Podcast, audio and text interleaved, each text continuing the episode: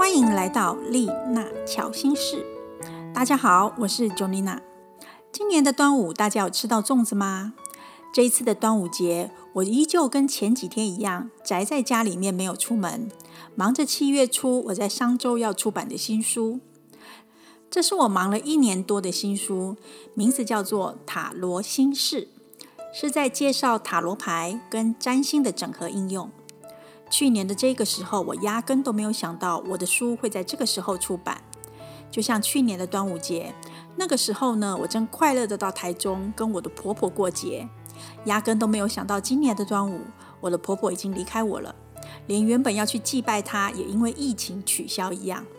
事情的发展如果不是如你所愿的时候呢，只能用最平常的心态，那就是臣服，静下心来思索要如何前进。这也是我们的 podcast 为什么在后面会有时候会分享一些不用钱、不需要花费到很多时间，只要透过冥想、静坐或者是写作、身体的碰触来达到一些效果。这些效果呢，或许对我来说有用，那你们可能试了以后不见得有用，但没有关系。我们如果不试，怎么会知道它有没有用呢？因此呢，这一集我们一样呢是延续上一期的内容，来讨论的是月亮的七到十二宫以及祈求天使这件事情。首先呢，先回到我们占星的宫位上来讲，月亮在第七宫的人呢，对于伴侣的需求呢，比较会用一种配合伴侣的态度来面对，但是这样子呢，就很容易因为对方的要求而丧失了身份的自我认同。他因为容易将早期对母亲的情绪投射在另外一半的伴侣身上，这个时候就容易混淆了另一半跟母亲的角色跟关系。因为呢，小时候很依赖母亲，长大了以后呢，为了获得一个安全感而投射在另外一半的身上。但是呢，这样子就很容易造成一个状况，那就是说，如果你的另外一半呢，他的情绪反应很大。或者呢，是常常会有焦虑或者是不安等等的这些情绪化的反应的时候呢，你就很容易被他牵着鼻子走。因为呢，你很容易被另外一半的情绪绑住。所以说，如果你的另外一半的人呢，他的情绪一定要很稳定。如果你的月亮是在第七宫的话呢，那你就要记得不要太在意对方的感觉。有时候呢，对方可能只是很忙，没有空跟你聊天。或者呢，是他刚好在做什么事情的时候没有空马上的回应你，那么这个时候你就不要想太多，以为他对你不够好，或者是不再爱你了等等。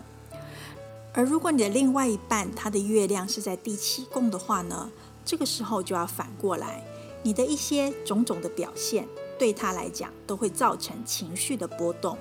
这个时候呢，你应该先稳住自己。尤其是不要跟他起正面的冲突，吵架的时候先静下心来，这样子关系才会更平稳。再来是月亮在第八宫，月亮在第八宫的人呢，情绪容易被无意识的情节所掌控。简单的讲，就是比较容易感受到情绪的挫折。有些人呢，会透过性关系来得到情绪的安全感。虽然月亮在八宫的人呢，也容易启发别人去探索更深层的自我价值，但是这一种透过亲密的关系跟分享来达到稳定跟安全感的这件事情呢，一定要分清楚界限。在我占卜或是咨询的一些案例当中，就会有看到有一些女孩子，她认为说我只要跟她上了床，她就会爱我，想要透过亲密的关系来发展长久的稳定。虽然不是代表所有月亮在八宫人都是这样子，但是月亮在八宫的人呢，会因为安全感的问题而必须在关系上面去做更深刻的回应。如果你的月亮在八宫，你想要有更稳定的关系，就必须去探索过去，去找出问题的根源，而不是借由这样子的关系去得到感情。月亮在八宫的人呢，千万要记得。在跟另外一半有更进一步的关系发展的时候，或者是你新结交了一个新的对象的时候，那个时候你要先很确定对方的价值观、对方的个性，或者是对方的任何你很在意的择友条件有达到你的要求，这样子才是值得你跟他有进一步的发展。再来是月亮在第九宫。有些月亮在九宫的人呢，跟国外或者是长途旅行的机会还蛮高的，因为你渴望有一个心灵的故乡，而这个心灵的故乡可能跟远方比较有关系，所以你可能会跟某一个文化特别有缘，而且对你来说，出国也是可能逃避每天生活压力跟痛苦的方法之一。但现在疫情的关系，你可能没有办法出国。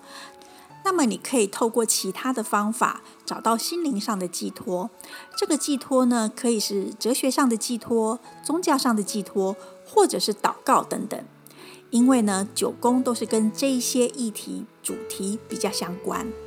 当然，如果你对这些都没有兴趣，你可以跟国外远方的朋友视讯聊天等等，这个都会是比较有帮助的。再来是月亮在十宫。月亮在十宫的人呢，很容易把自己的情绪的需求、安全感展现在你的事业上，而且会用一种照顾他人而满足自己的事业的这件事情投射在这个职业上面。而十宫也是父母亲之一的宫位，所以也容易把父母之间的问题投射在老板身上或者是职业身上。有一些月亮在十宫的人呢，会很想要创业。或者是一定要有自己的事业，因为没有自己的事业会没有安全感。因此，如果你的月亮在十宫，而你又非常想创业的话呢，一定要先准备足够的资金才可以创业。尤其是现在疫情的关系，很多老板被资金卡住，固定成本、人事费用等等，因为疫情没有办法撑下去。因此，如果你的月亮在十宫，而你有创业的打算，或者是现在正在当老板，在对于事业安全感这个议题上面，你应该要有一个停损点。也就是说，到了什么样子的状态之下，你应该是停业，或者是用纾困贷款，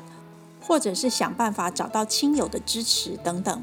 这样子呢，才可以让你的事业跟你的安全感的议题稳定住。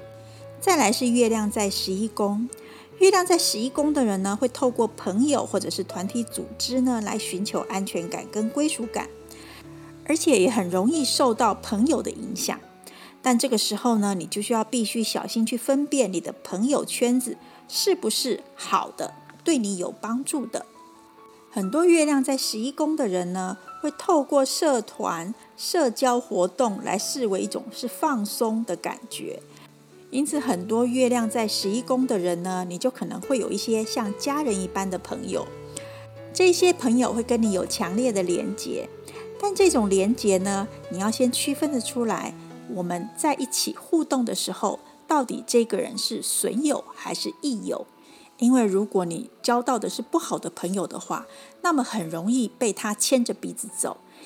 因为你的安全感的问题。都是借由朋友的支持而得到帮助，所以月亮在十一宫的人呢，一定要分得清楚好人跟坏人。最后是月亮在十二宫的人，月亮在十二宫的人呢，很容易把你的情绪埋在无意识的感觉之中。会这样子的原因呢，是因为小时候很容易受到母亲的情绪影响。虽然长大了以后可能跟妈妈分开了，不住在一起了，但是这种联系呢还是一直存在。